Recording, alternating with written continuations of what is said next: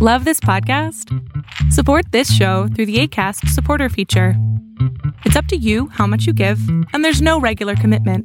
Just click the link in the show description to support now. I'm Sandra, and I'm just the professional your small business was looking for. But you didn't hire me because you didn't use LinkedIn jobs. LinkedIn has professionals you can't find anywhere else, including those who aren't actively looking for a new job but might be open to the perfect role, like me.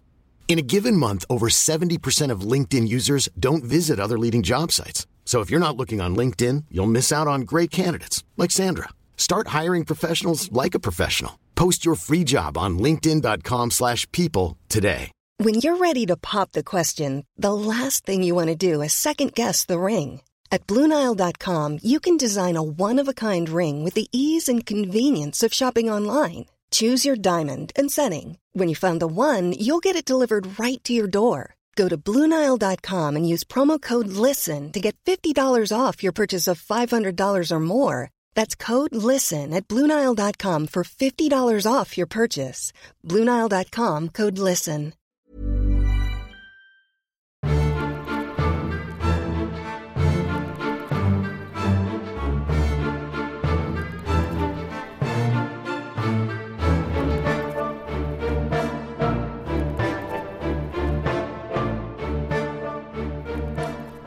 Good morning, good afternoon, and good evening, Undying Light listeners.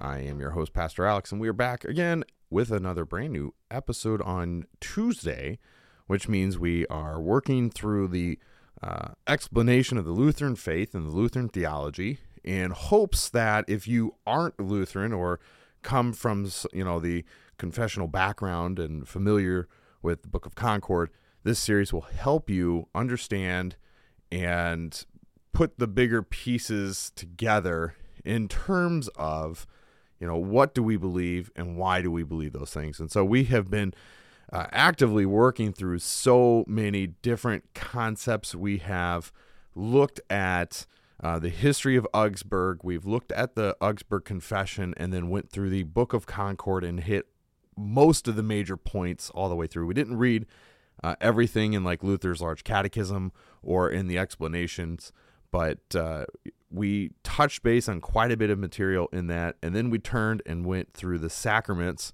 and we explained baptism and explained the lord's supper through the eyes of the lutheran and then we also took on the task of explaining uh, just some other views but not going too in depth. And so what we're going to do now is change uh, pace again and we're going to look at the lutheran against the Reformed faith, essentially, or Lutherans versus Reformed. I don't know how you want to phrase it. Lutherans and Reformed. Uh, we have some similarities, we have some differences, and the our approach to Scripture is completely different. And so I want to start off with that. When we talk about Reformed, generally a confessional Lutheran would not include themselves in the Reformed camp because we don't hold to the same hermeneutics that the Reformed camp does. And as a confessional Lutheran myself, who came from the Calvinistic and Reformed background, I look and view myself as not being Reformed, but being a part of the Lutheran tradition, which goes back is you know the the the reformers would argue it too. They go back to the apostolic church, to the early church fathers, and that's where they cultivate much of their material. Um, but I'm also exploring, you know, many different tenets of the church, and I'm looking at uh, places like the African church, the Ethiopian church, and all those, and and trying to dig into some of that uh, material that really seems to have been lost over the centuries, because the African church was never colonized or under the papacy, and so they have a unique uh, understanding of Scripture and so I always like to look at the different types of Orthodox, whether it's Eastern or uh, Coptic or anything like that. I always like to look at those different facets and see, you know, how do I, how could I justify this against Scripture? How do I line this up against Scripture? And is what Paul's saying in this passage true over here? And is what Peter says here over there true? And so I always like to evaluate that. But most importantly, uh, one of the things that's been comforting to me going into the Lutheran faith is the hermeneutical approach of Luther. And he takes us right back to scripture. He always is pointing us back. And so we'll see some similarities in Luther's approach versus John Calvin and John Knox and Zwingli, but we'll see some major differences in how they read and interpret the scripture. And so that's going to be what this next series is. In fact, I'll be using and quoting from this book pretty often. Uh, it's called Between Wittenberg and Geneva. It's Lutheran and Reformed Theology in Conversation, written by Robert Kolb and Carl R. Trueman. So this book came out uh, not too long ago by Baker Academic. Uh, I picked it up. I don't remember where I got it from, but I, I picked it up not too long ago and read it this year. Read it within probably a couple of days. Uh, it came out in 2017. Read it within a couple days. Uh, it's not a long book. It is theologically deep. Uh, it is a challenge of a read because it discusses the concepts of the Lutheran faith and the Reformed faith, and so uh, 236 pages long, but uh, it covers a plethora of material which we will cover in the coming weeks. And um, and it's one of those things that you you have to read it in kind of chunks. You can't just take on the whole book in like one day. But it was so intriguing to me. I did put it down pretty quick for myself. I'm not a fast reader, so I, I do like when I get can accomplish that feat. But I'm certainly not a fast reader, so don't take that as I am. Uh, I I drag my feet sometimes in reading, and then all of a sudden I'll get weird spurts, and I'll read, you know, ten books in two months, or I'll take ten months to read two books. So that's just the way my mind works. It's really weird, but we are going to look at this more in depth, and I hope that this will be uh, enjoyable for you, and I hope that you will uh, understand the differences between the Lutheran faith and the uh, Reformed faith. And I I have many brothers and sisters on both sides of the aisle, Lutherans and Reformed, and I would never consider our differences to be uh, separation of such that we would no longer call each other this or that. But I do know that there are differences between me and my Baptist and Reformed friends. We see baptism very differently. We see the Lord's Supper differently, and in all of that, I, you know, that is that is totally and utterly fine I, you know, however they want to approach the scripture, that's perfectly fine by me. But I also want to use this time to show them where Luther comes from because I think there's a lot of misconceptions and misconnotations about Luther, and people rush to grab just maybe a quote or two or maybe something that he wrote that might have been a little bit brass or probably sounds a little bit weird out of context and they use that against the Lutheran faith. And I've seen that done numerous times. And and the biggest thing, like, and I don't know if I really got into it too much on the baptismal part, but I I've seen that used against me as being a Lutheran. That you know Luther advocates for baptismal regeneration, and that's just heresy. I've had people actually tell me I'm a heretic for believing that, which is absolutely ridiculous. If you're going to call somebody a heretic, make sure you have all of your ducks in a row. Because here's the thing people have never read the Book of Concord. They just cherry pick what they're trying to attack, and then they they they go off the deep end with it. And it's like, okay, but you've never really read in context why Lutherans believe this way. Why did Luther write this in the large or small catechism? Why did Philip Melanchthon and his counterparts write this in the Augsburg Confession? Because remember, Luther didn't write the Augsburg Confession. He didn't write three fourths of the Book of Concord. He wrote the Smalcald Articles, the small catechism, and the large catechism that were included later. And so the the understanding of baptism is is crucial to the understanding of the Lutheran faith. And so if you haven't had the opportunity to go back and listen to those episodes, please do so. Um, they won't be they won't be foundational to this series, but they will help in uh, some aspects because we might touch base a little bit later on in this series about those because you know I'm going to kind of give you an outline of how I, I think the show's going to go in the coming episodes. And so I, I always want to make sure that you know if you've listened to this series and you've kept up with all the episodes, then you should be fine. But by all means, please pause this one and go back and listen to the previous ones, and in hopes that you will see where we are coming from as a Lutheran. And that is my that is my biggest piece. I, I want people to just understand the Lutheran faith because I think, like I said, there's just so many there's so many bad representations of it out there. Uh, for instance, the ELCA, which we would not attest to um, to being Lutheran or especially confessional. Uh, they would consider themselves to be progressive Lutherans. Well, there's no such thing as that, and so uh, we we think that they because they are such a large synod, a large portion of the Lutherans, uh, they give us a bad rap. They make the rest of you know traditional confessional Lutherans look bad because people can't get past them, and then you know, and then we got some of the legalistic tendencies coming out of the Missouri Synod and the Wisconsin Synod. Um, great churches overall, but there are some legalism that uh, kind of permeates in those groups. And when we start to boil it down, you know, the Lutheran churches are unique in their construct, especially the Synod I belong to, where the church, the governing body, is not a bishop or deacon or some sort of, uh, you know, appointed authority over a multiple group of churches. It's the church itself. My church council holds the authority over what happens in my church. That includes who is their pastor. And so I answer to my council as a pastor versus answering to a Synod. Whereas there's structuring elsewhere in the Lutheran Synods that would have bishops being kind of overseers of the churches and the council just kind of being there to guide the church forward.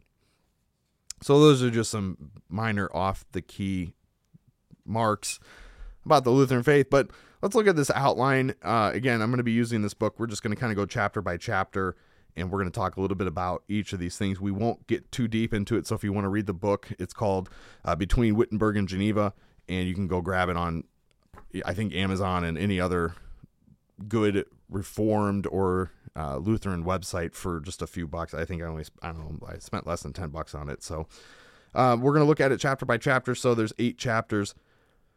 So we'll probably be here for eight or nine weeks, and then we'll move on from there and this will probably take us into November timeline because I think this is the last Tuesday of September when this one will air, and then we'll have the four weeks of October, and then yeah, right into uh, November, so almost all the way up to Christmas, and we might pause for Christmas. I haven't quite decided what I'm going to do yet.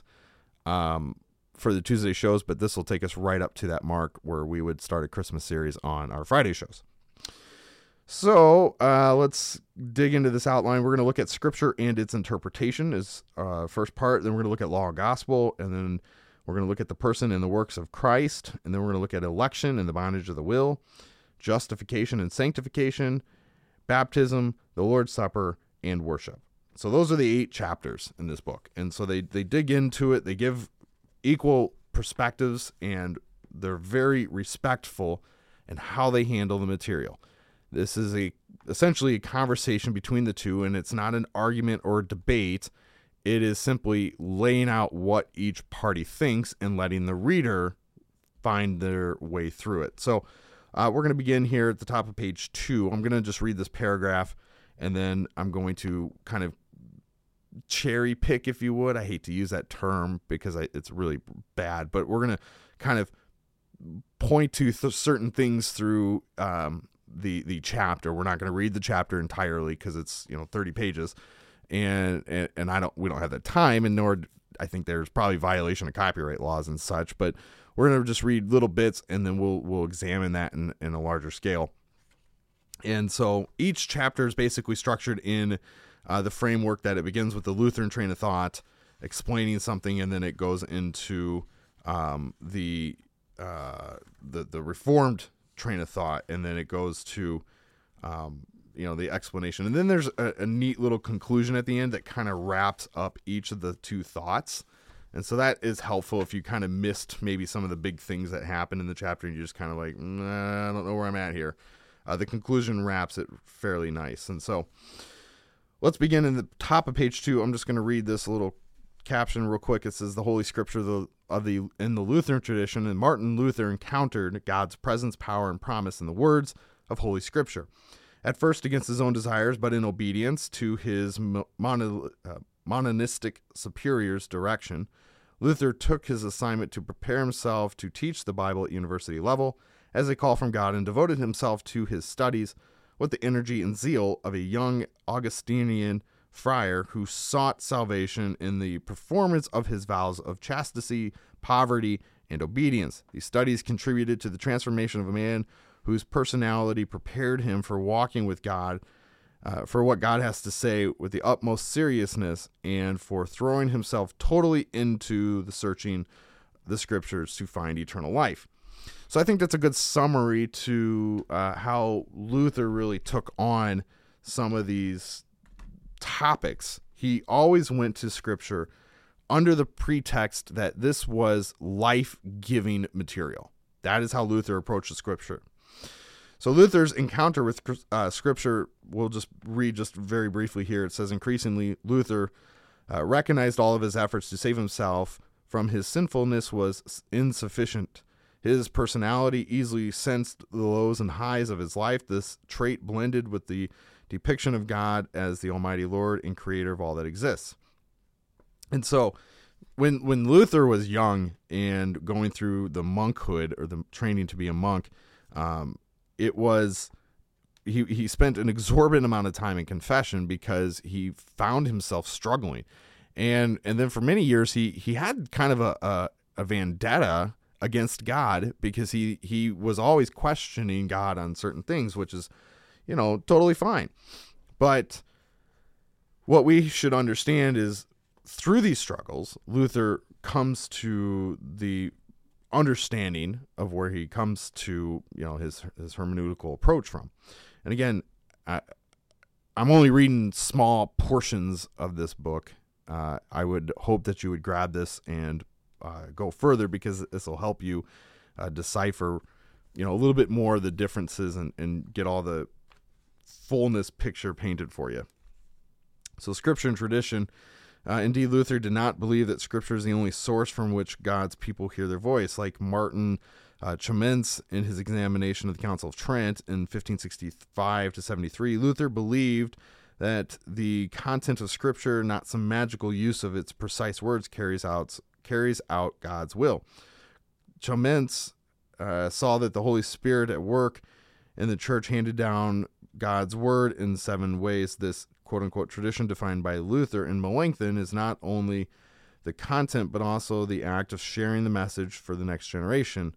Began with the words of Jesus and his disciples recorded by their contemporaries. The second mode of tradition is the scripture itself. The third expresses itself in the rule of faith summarizes the biblical message that believers prepare themselves uh, for purposes of evangelism and instruction. Fourth, the meaning or the message of Scripture is passed down through those who interpret and teach its text.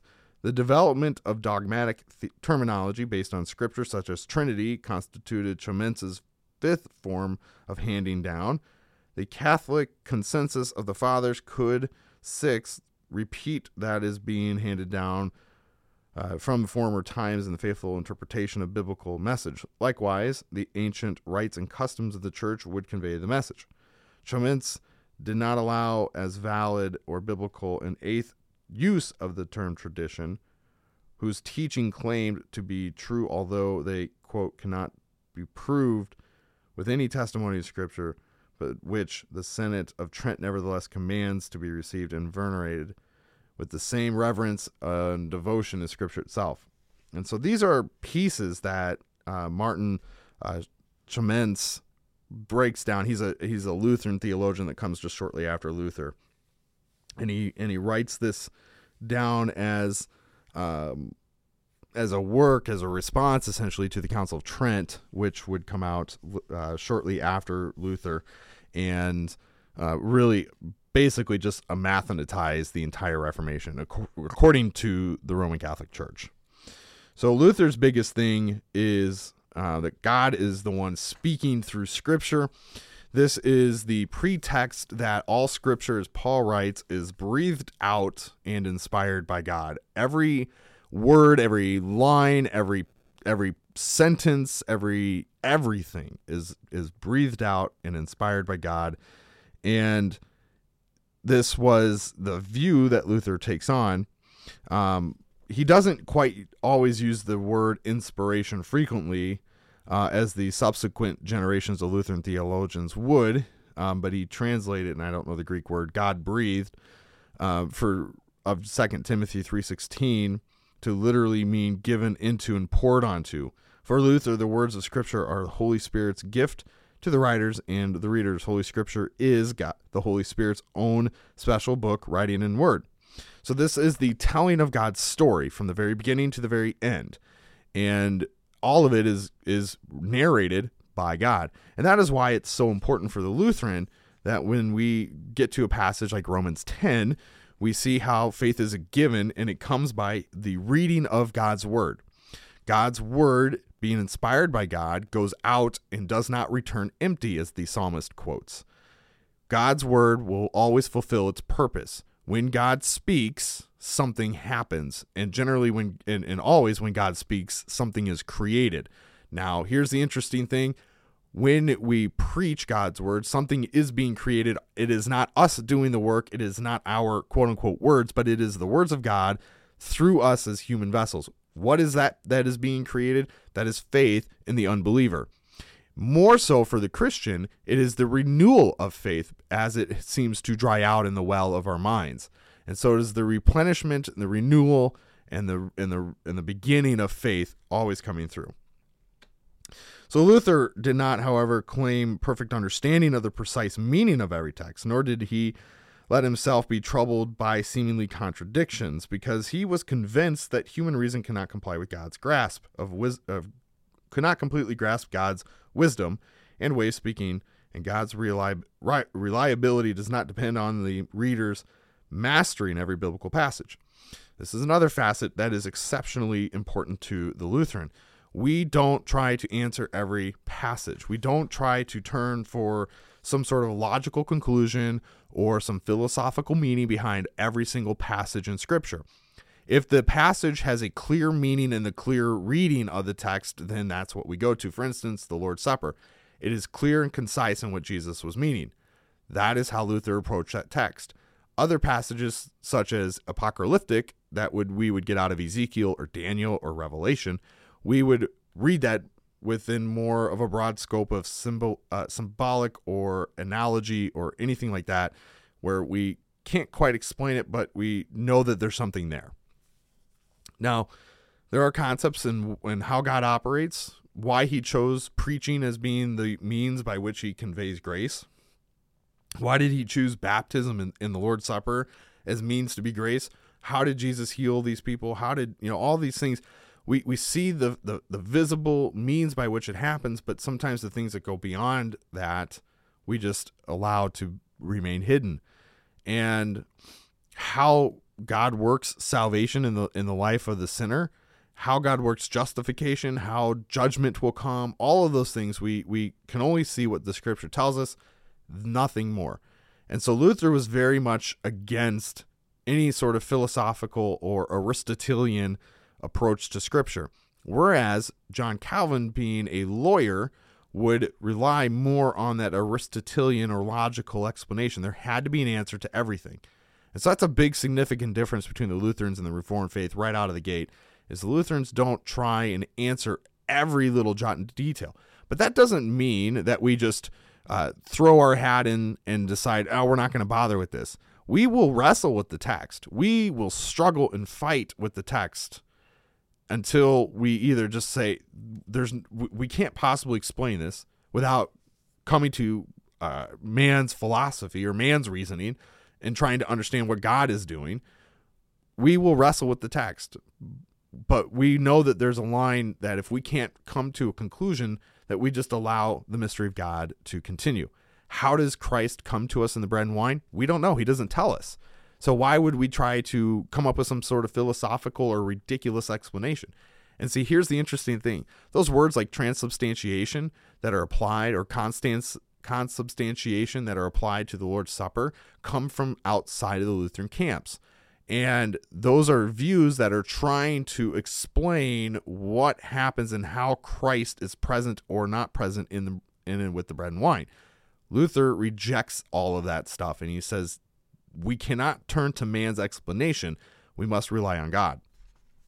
So then the chapter continues with discussing uh, Luther's canon, not anything we're going to get into too deep. Um, then he gets scripture's clarity, sufficiency, and power. Uh, obviously, everything for Luther was driven by God's word. If you read any of Luther's letters that he wrote to people in counseling, it was always saturated with scripture. Every line and every jot and tittle was bleeding scripture everywhere you turned. And so Luther always turned to the Word of God as a counseling mechanism. Luther's method for biblical exposition, Luther believes that the scripture tells God's story in a straightforward human language. However, although he rejects the medieval allegorical system as the chief method of biblical interpretation, he occasionally turns to allegory as an instrument for uh, conveying basic biblical teachings. His commentary on Deuteronomy, which was out in 1525, contained allegories that the electioner offered his hearers in order to prevent the inept efforts of forging allegories in the manner of Jerome. And so Luther's biggest piece to understanding scripture is law and gospel. Is this passage giving me a law? Is this passage giving me uh, a promise? And so that is how Luther read the the Old uh, and New Testament and he uh, used that essentially as the hermeneutical approach. And that is how Lutherans today still do it. When we look at a passage, um, like for instance, in the lectionary of the gospel coming up this Sunday, that I will be not at church on the 4th of September, uh, the text is surrounding uh, the cost of discipleship. And so the cost of discipleship, the law is is so heavily present there that it is you must surrender everything, give up everything, and hate everybody in order to be a follower of Jesus Christ. That is the law that is present in the text. But the promise is shines much brighter and you don't always see it at first glance. The promise is you don't have to literally hate everything even though that's the words used, but you must love everything less. They they can come into second place, but God must come first because God is everything to you and for you. And and it's such a beautiful message that we will still stumble and fail and in striving for that because we can't possibly hate everything less than we love God. We can't even we can't love everything less than we love God because we're going to make idols in our lives. And so Luther approaches all of the text in that fashion, law and gospel. Whereas in a, reform, uh, a reformed church or a Calvinistic church or a non-denominational, they may do more of what's called expository preaching, where they will take the scripture and unpack what it's saying and they'll talk about it, but it'll always be left in either here's what's happening, here's the culture. Uh, they'll they'll explain the text thoroughly. They'll you know, and many churches do a great job at that. But they'll always then leave you, okay, what is this text telling you to do? And it kind of leaves you in a legalistic bond. And really, what it's going to do is leave you under the law because they're going to give you these, like, okay, if the cost of discipleship costs me everything, how do I apply that to my life? Okay, I must learn to love everything less than I love God. And it must and, and, and if I don't check my daily list of things that I love less than God, then I'm not doing a good enough job. That's what that those that type of preaching is going to do. And I'll be the first to admit, I used to preach like that. I used to preach that every sermon would have an applications list at the very end, things that you could take from this passage and apply to your life and to be a good Christian. And none of that works. What they need is to hear the law, how it's killing them in their life, and then they need to hear the gospel. So that's the Lutheran faith. Now we look at the Reformed faith. The Reform, the Reformation was among uh, other revelations of the book. There was, of course, the soul, so, uh, psychological dimensions to this. The 15th century invention of the invention of the printing press made books more readily available and set foundation for a society in which literacy has become more and more important. Yet the Reformation was not was no more mere transformation as it lay at the heart of the Bible. Now the Bible has always been important to Christianity, and the Middle Ages produce a number of excellent expositors and preachers, and no man was deemed qualified to be a professor in theology in medieval times until he had lectured through significant quantities of the Bible. But the Reformation gave new importance to Scripture. For the Reformers, God was present in the church primary through his word, the word read, and the word preached. Pulpits came to occupy the focal point of attention as altars had done in the past. To be a reformer was to be someone who placed the Bible, its exposition, and its proclamation at the center of the church life, and who made the Bible the narrative criteria for all theological discussions. So, a lot of similarities, right, between already the Lutheran and the Reformed faith. The Bible is the center. For the Reformed, though, the Bible was only the center, and that's why the pulpit became its premise of preaching. Whereas the Lutherans, the premise included the word and sacrament, and that's why the altar for Lutherans is still an important place in the church. So, like Luther, the Reformed regarded the word, specifically the word preached, as central to everything they do. The most dramatic confession expresses of this occurs in the first chapter. The Heinrich Bullinger's Second Helvetic Confession states this Therefore, when this word of God is today proclaimed in the church through preachers who have legitimately called, have been legitimately called, we believe that it is the very word of God which is proclaimed and received by the faithful, and that no other word of God is needed to be invented nor to be expected from heaven. So that is the premise. The weight of the word is front and center with how the reformers taught and their premise to it. Uh, the basics of the reform positions are here. Scripture is sufficient. Scripture is also very clear on the essentials of salvation, either by direct statement or by legitimate inference. And the most viral, vital truths are so plainly stated that even the er- ignorant and the unlearned shall be able to grasp them. We might add that the interpretation, far from being compl- complicated matter of modern hermeneutical philosophers, have sought to make it. As for the Reformed and the rather straightforward affair, doctrines such as the Trinity and the Incarnation, as well as justification by grace through faith, were considered clearly evident to anyone with eyes to see. This connects with the development of lists of quote unquote fundamental articles in the Reformed orthodoxy, whose documents uh, who, those documents that ver- that every Christian must come to believe because they are plainly taught by Scripture. So the Reform's relationship here between the Old Testament and the New Testament uh, is this: perhaps the fundamental imperative question for the Reformed, indeed, perhaps the fundamental imperative question for the Christian Church as a whole, is that of the relationship between the Old and the New Testament. Ever since Marcion attempted to construct the canon, compri- uh, canon premised on the foundational contradiction of the God of the Old and the God of the New, or God of the parts of the New Testament. This matter has been central to the discussions and meanings of the, of the Scripture. In Book 2 of the Institutes, Calvin takes up this matter and outla- outlines ways in which the two testaments are similar and different. While Calvin and the confessional Reformed in general do not hold to the law gospel antithesis of Luther, this is not this is not their fundamental principle for understanding the scripture. Instead, the Reformed approach are more oriented to a historical understanding and the unfolding of God's redemptive purposes. Another big difference I think would help us to understand is Lutherans are law gospel preachers. Uh, Reformed are covenantal preachers. And so they're going to preach from a historical narrative and they're going to preach that uh, these are the things that God has done and is doing and will do. And the Lutherans preach the law gospel like okay this is what god's done this is what god is doing to you right now and this is what god has done for you and is doing to you and will do for you in terms of salvation. The analogy of faith under the reform the westminster confession acknowledges the reformed understand that not all passages of scripture are equally propitious and that obtain pa- and that obscure passages are to be interpreted in light of those whose meaning is clear. Interpretation therefore involves comparison of various passages. Uh, for the Reformed, it would be this comment that I've heard numerous times: Scripture interprets Scripture, and that is perfectly fine. Um, but what they'll try to do is stretch that analogy into the premise of uh, Scripture misinterpreting other passages.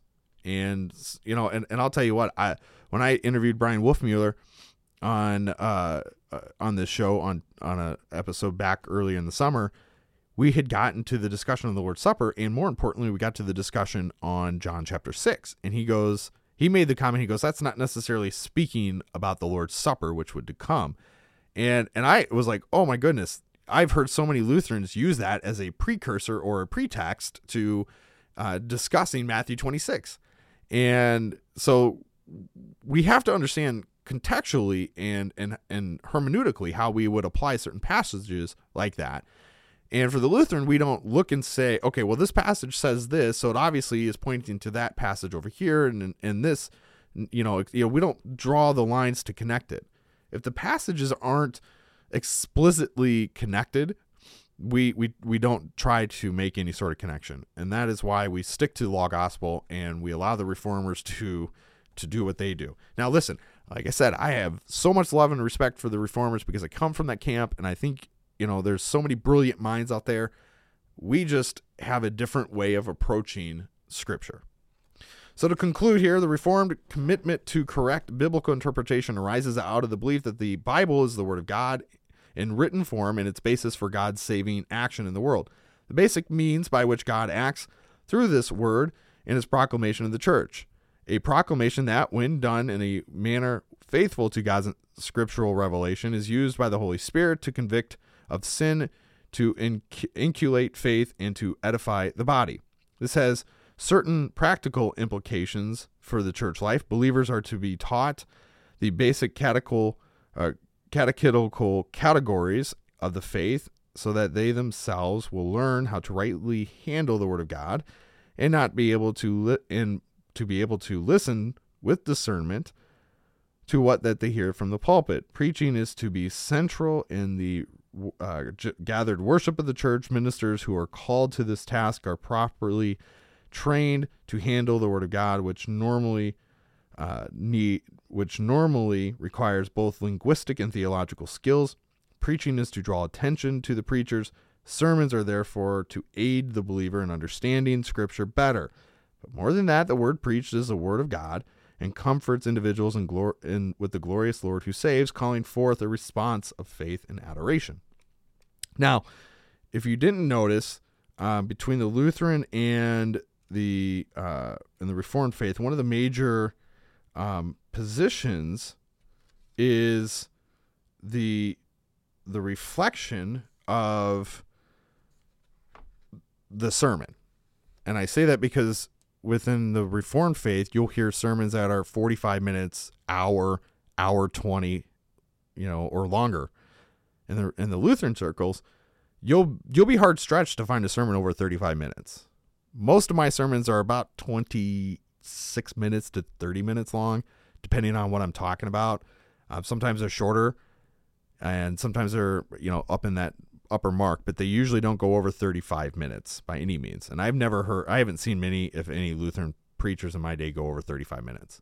Our our our attention isn't the sole focus of the Lutheran service isn't the isn't on the sermon it's on the the entirety of the worship experience and so we'll talk about that when we get to the very end when we talk about worship so there's a that's another significant difference between the lutheran faith and the reformed faith is the is the importance and the weight placed upon the sermon the sermon for the lutheran is just another means by which we can convey the gospel promise that salvation and forgiveness can be had through jesus christ for the reformed the the emphasis is placed upon teaching and explaining the scripture so that people in the audience can hear and understand what is being taught.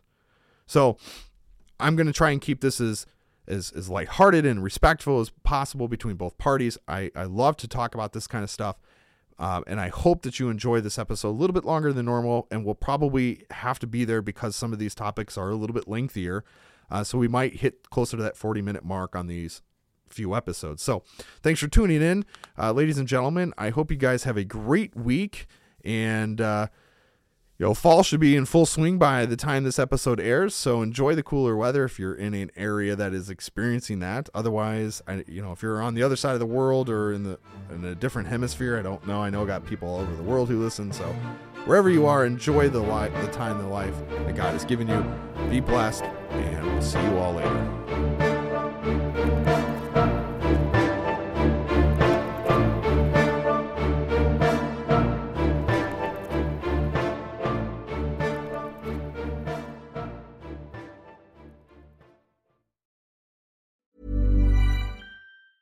A lot can happen in three years, like a chatbot may be your new best friend. But what won't change? Needing health insurance. United Healthcare Tri Term Medical Plans, underwritten by Golden Rule Insurance Company, offer flexible, budget friendly coverage that lasts nearly three years in some states. Learn more at uh1.com.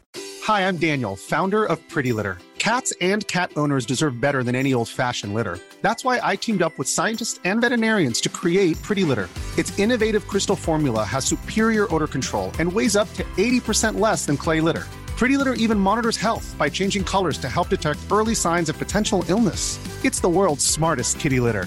Go to prettylitter.com and use code ACAST for 20% off your first order and a free cat toy. Terms and conditions apply. See site for details. Planning for your next trip? Elevate your travel style with Quince. Quince has all the jet setting essentials you'll want for your next getaway, like European linen, premium luggage options, buttery soft Italian leather bags, and so much more. And is all priced at 50 to 80% less than similar brands. Plus, Quince only works with factories that use safe and ethical manufacturing practices. Pack your bags with high-quality essentials you'll be wearing for vacations to come with Quince. Go to quince.com slash pack for free shipping and 365-day returns.